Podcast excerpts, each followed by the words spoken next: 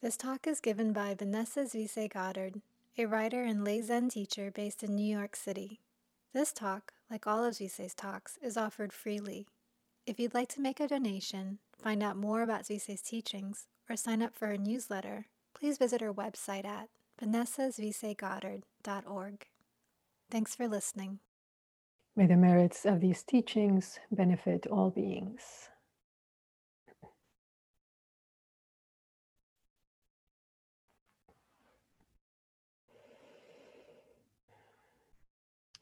These mountains and rivers of the present are the actualization of the word of ancient Buddhas. Each, abiding in its own Dharma state, completely fulfills its virtues. Because they are the state prior to the kalpa of emptiness, they are living in the present. Because they are the self before the germination of any subtle sign, they are liberated in their actualization.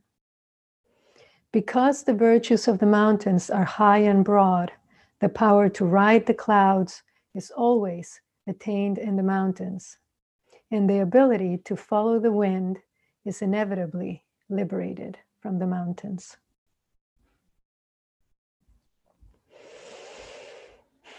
Good evening, everyone. Welcome.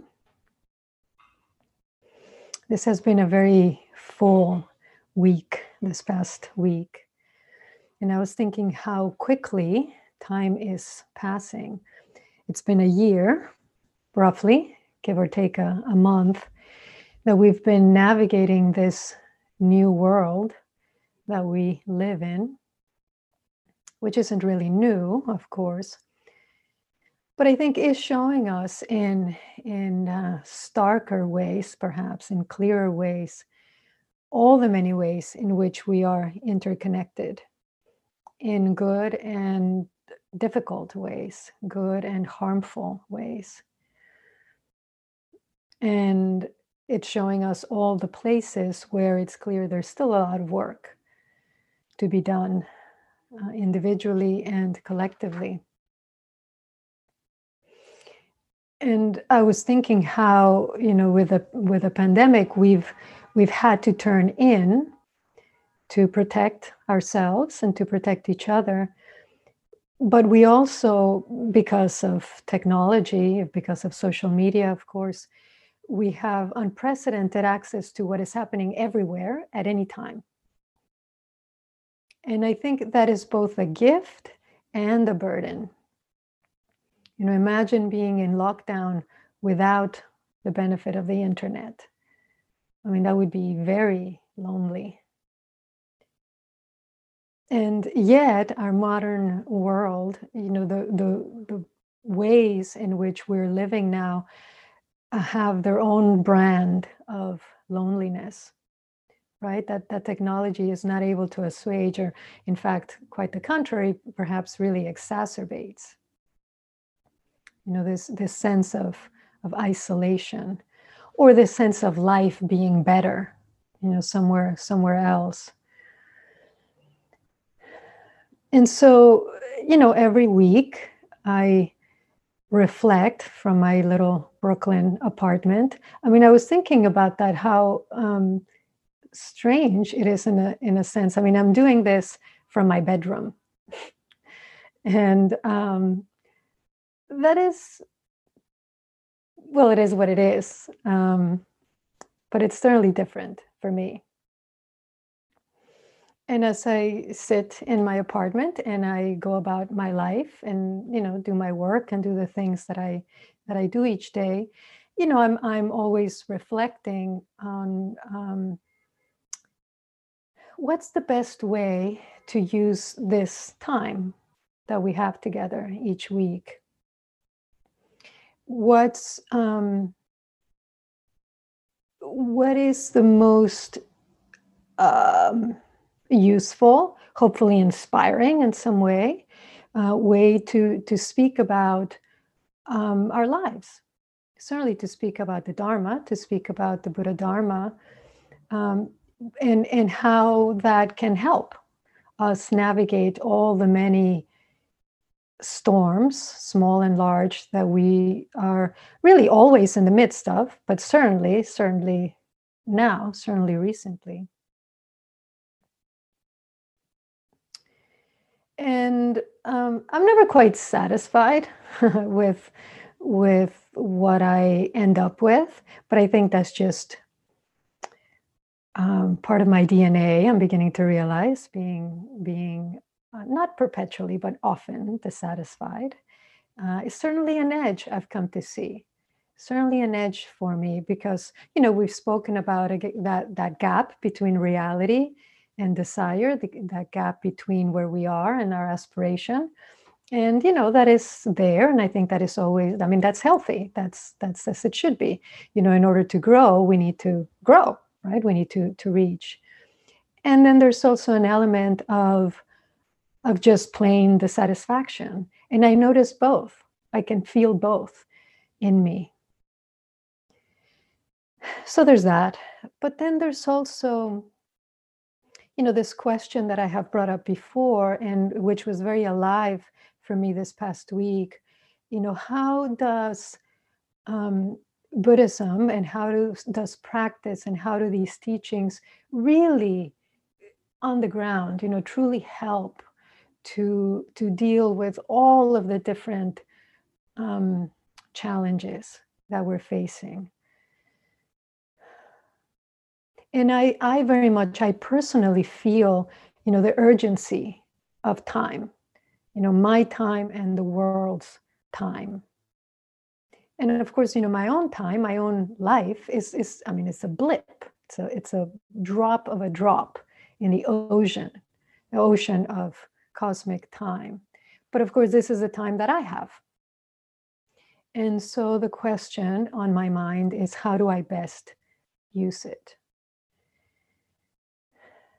Because there is so much that requires attention, that requires care and love and knowledge and effort. And so I ask myself, you know, what can I do? What will I do? What do I have to offer? in the midst of what seems to be an increasingly precarious situation. You know, what skills, what knowledge, what enthusiasm. Because zeal, enthusiasm, just, you know, is one of the paramitas, one of the perfections in Buddhism, one of the great qualities. And I think more than ever, we need great enthusiasm to do what needs to be done and I've been um, I've been watching. There's a, there's a, a, a, summit, a conference that's been happening all week uh, called uh, Black and Buddhist, and I've been watching the the talks. I'm not always able to do it live because they're happening in the middle of the day, but I'm watching them afterwards. And in one of the panels. Uh, one of the speakers brought up that question you know what is it that you can do that nobody else can do. What is that that you know that configuration of circumstances and skills and um, uh, inclinations you know that each of us have that then that we can offer to the world? And of course i know one of one of the things that i can always offer is zazen right? A space where we can come together for stillness and silence. You know, a place to stop and to look and to really listen deeply to what I've called our own wisdom, which I really feel is no different from the earth's wisdom. So it's not, not our knowledge, not our information, but the wisdom that is based on truth right? That is based on reality on the on the common ground of the the goodness the, the kind of the basic goodness that we share. That too was something that one of the speakers uh, dr g her name is uh, was speaking about the the ground of the, she, she didn't call it the ground this this quality of, of basic goodness. Which you know, at times we could really doubt, you know, is this really, is this really who we are? given given the evidence. But I I wouldn't do what I do if I didn't think that was there, if I didn't think that was true. I think we can also offer each other a place of um, understanding, right? Because on any given day, at any given time, at least one of us, probably more, will be struggling in some shape or form. And I, I would like to, you know, be part of, of creating a space that is where, where that is not only okay, but that that is uh, acknowledged, right? That that when we say that life is suffering, that as practitioners we recognize that is true, and it's not a bummer per se. It's just how things are. I mean, it's just how it is. And if we can start with that acknowledgement, then we can do something about it. And you know, and I also recognize, you know, it's it's it's the end of the day in a in a in the middle of a of a week work weeks for most of us long days for most of us many of us. And it's and it's not easy. It's not easy to to sit and listen and you know take this in. I mean at least i'm the one speaking so it would be difficult for me to fall asleep or to get distracted. Uh, but I recognize, you know, I, I, I recognize the the inherent challenge in that and and the fact that it is Zoom and many of, of us are on Zoom all day. So I I I know that too. And so in the ways that we can and, and and to the extent that we can and that we choose to, because I know I've also, as you know, you know, I've made this very open so people can come and enter when they need to and leave when they need to. So there is that space and that freedom. But my my hope and my wish is that when we are here together, just even in, in our in our tiny squares, that we we can do that for one another. We're, we're offering that to one another, this uh, presence, because that's one of the things that I've really that I've noticed, you know, in um, when I'm in spaces that are not primarily white, there's a quality, there's a quality of attention that I've noticed. And, and it's been very evident to me this, this past week um, that is different. And somebody pointed out to me that, that this fledgling group is almost 100% white. There's uh, one person who doesn't identify as white, but she can't even be here all the time and that is um, in some way my failing in some way the circumstances but it's the re- it's the reality. But then i've i've as i said you know i've noticed that as i'm in, in in other spaces there is a different there's a different quality there's a different and there's a different feeling even to time and and to speech. You know the the way that the speakers um, talk is often very very considered you know very very reflective and i can almost feel um, one of the speakers was was saying you know um, her writing is she said is, is channeled. I'm i'm it's it's really the ancestors speaking through me. And i could really feel that. I could really feel that when she was speaking. And it just made me reflect on how seldom I am in, in touch consciously, actively of my ancestry. I, I in, in, in there are ways in which I, I feel the presence of my teachers very much, and of course I invoke them, and of other practitioners. But extending that into to, to the larger lineage, certainly my family, country, my history, and and the lineage of beings that I am a part of. And so that too, that too is is is part of what I what I hope to want to bring in.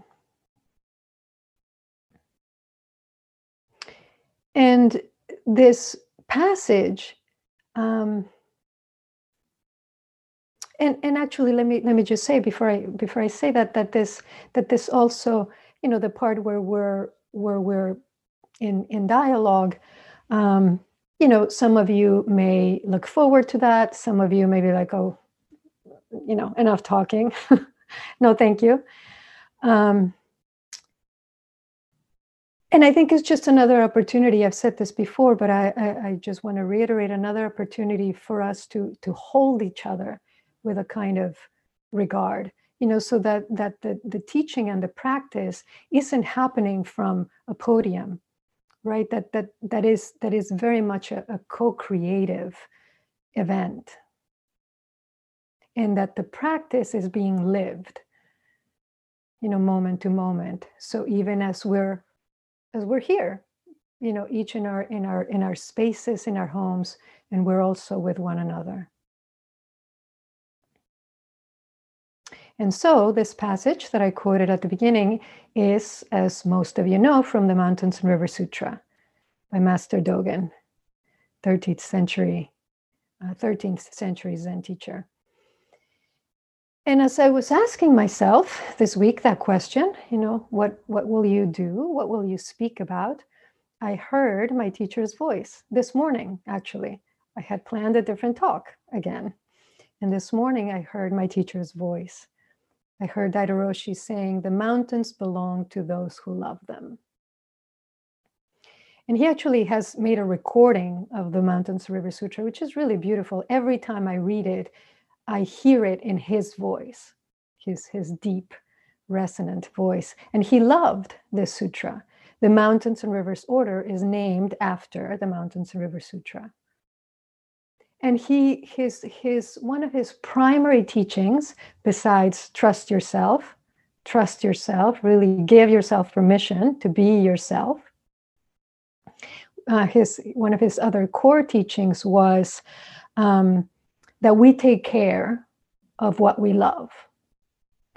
And so, in the environmental work that, that we used to do with him, the insistence was really on that, on, on, on, the, on the developing the deep love and care for the natural world, for the environment, for wildness. He said, because if you do that, if you can get people to love these wild places, then they will take care of them. And and you know, this is one of the places where I feel that I'm coming back to, you know, that when I look at the plethora of things that need time and attention, and when I think of, you know, how to use my time and my energy and my resources, um, what I'm feeling at the moment most pressing is really this is this care for this body which of course includes all of it and and and I've I've been doing some writing on my own you know that, that that's really looking at the way in which all of these things connect you know so when we talk about white supremacy when we talk about poverty we talk about hunger we talk about nationalism um, all of it, of course, is connected, is, is, is deeply connected with what's happening with our environment as well. And, you know, without a world, all of the other problems become inconsequential. I mean, become non existent. Just as, you know, without food and water and shelter, we wouldn't be able to sit here speaking about the Dharma as we are now. And so I wanted to use the Mountains and River Sutra just as a, as a springboard, you know, for reflection, for discussion, and, and hopefully for, for inspiration, for, for some kind of action um, to take care of this body and take care of this body. And it's really of, of Dogen's teachings is perhaps the most poetic because I also want, you know, some of his work can just be so difficult. And and so I think part of it is is looking for those ways to enter. And one way for me is definitely through language, right? Through story, through through capturing what is not just a, a problem or what needs attention, but what is also beautiful. What is beautiful, what is wondrous about our world. And the Mountains and Rivers Sutra really has all of it. And I think maybe I also, as I speak, I, I'm I wonder if some of it I'm I, I want to spend time with this with this teaching also to feel close to my teacher in some way. And though, um, just to clarify you, so so most of you know this if you got the the email about next week, but if you had not um, registered in advance, you you did not get the email. So just to clarify that we're not meeting next week. Um, I'm sorry to to cancel our meeting, but I really wanted to participate in uh, this discussion that uh, Kosen Greg Snyder of the Brooklyn Zen Center is leading. Um, it's called Undoing Whiteness, and it's it's looking at whiteness and supremacy, but really how it creates alienation and harm, of course, towards us, people of color, the earth, society in general.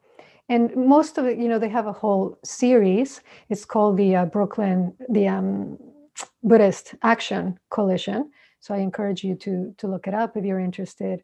And most of the the talks are Wednesday and Thursday. They have one tomorrow, which I I can't do. But I I know Kosen personally, and I I um, greatly admire his work, and I really felt it important to to do this. So so we won't meet next week, and we'll just pick up again on uh, March 10th if you i mean you can look this up online but if also if you want you can email me and i can give you the information. And so you know i also just want to say you know i i, I said you, you know sometimes this this work is is difficult and and sometimes people wonder you know why why is this buddhist? You know this isn't this isn't a dharma. You know dharma is phenomena and dharma is reality. So there's no way to to stand apart of anything that is happening in our world and say well this is not buddhism's purview. I would rather to be perfectly honest i would rather sit quietly with you. I would rather speak of mysticism and contemplation. I would rather because it's kind of my comfort zone to be in what's the more academic uh, study, the literary study, you know, of the sutras. I would rather, and is what I had planned originally. I had this passage from um, Mary Oliver, and it's a very beautiful passage. And I just kept reading the news, and I kept participating in this summit, and I was like, I, I just, I can't, I can't um, the world is on fire. And and i will include hopefully you know the the literary and the the academic to whatever extent it feels useful but um you know i just feel like there's not a lot of time and there's a need to use it well.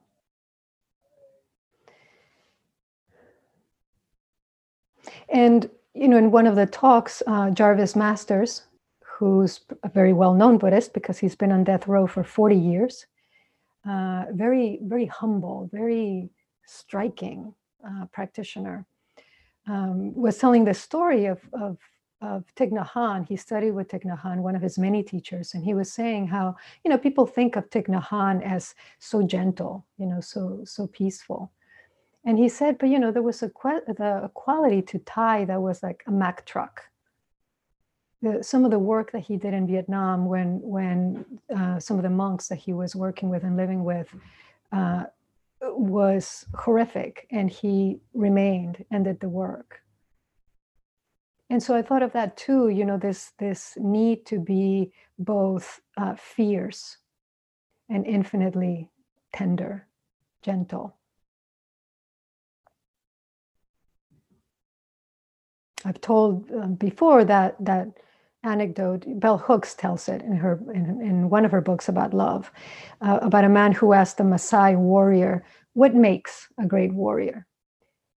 And the Maasai replied, um, a, a good warrior is fearless, but a great warrior is fierce when they need to be fierce and kind when they need to be kind. And they know the difference.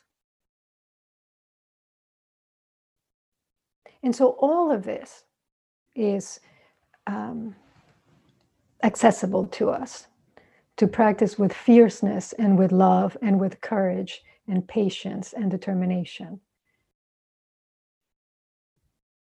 Later in the in the sutra, it says, you know, uh, that water has these qualities. Solidified, it is harder than diamond. Who could break it? Melted, it is softer than milk. Who could break it?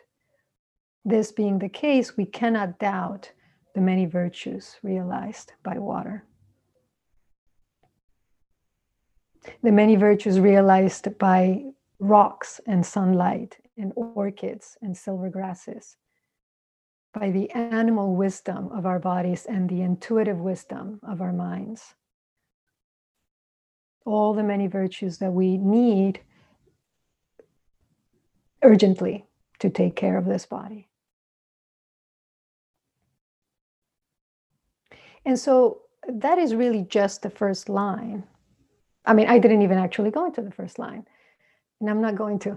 I think I'm just going to save it so that we can really start and then and then continue well. But this is what um, what I wanted to say to you. This is what's been on my mind. Um, you know, because every moment, as it says, actually, I will say that, you know, as it says here, you know, that first line, these mountains and rivers of the present are the actualization of the word of ancient Buddhas. Kind of like in the Bible, right? So in the beginning, God created the heaven and earth, and the earth was without form and void, and darkness was upon the face of the deep. And the Spirit of God moved upon the face of the waters. And God said, Let there be light, and there was light. And it was it's really that. God saying, Let there be light, and there was light. Well, these mountains and rivers are the manifestation of the word of ancient Buddhas. These mountains and rivers are the manifestation of our words, our thoughts, our actions.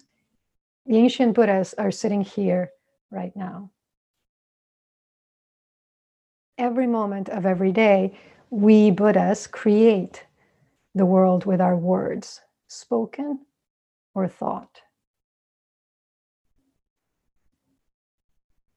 That is the power that we each have. That is the power we have collectively. And that is why it's so important to know that that is the power that we have. So,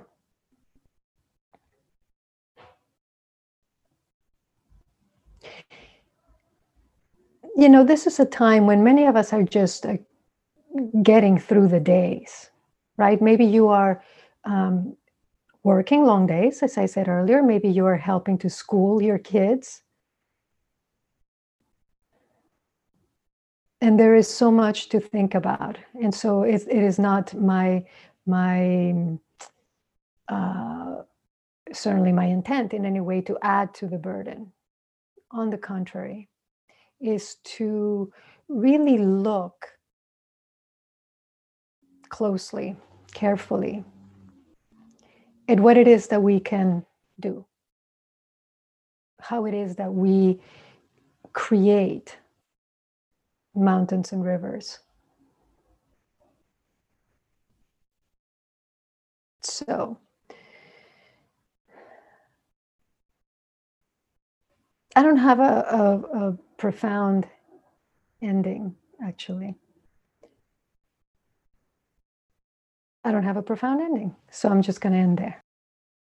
For more talks, To get more information about Zuisei's upcoming teachings or to join her email list, please visit vanessazuiseigoddard.org.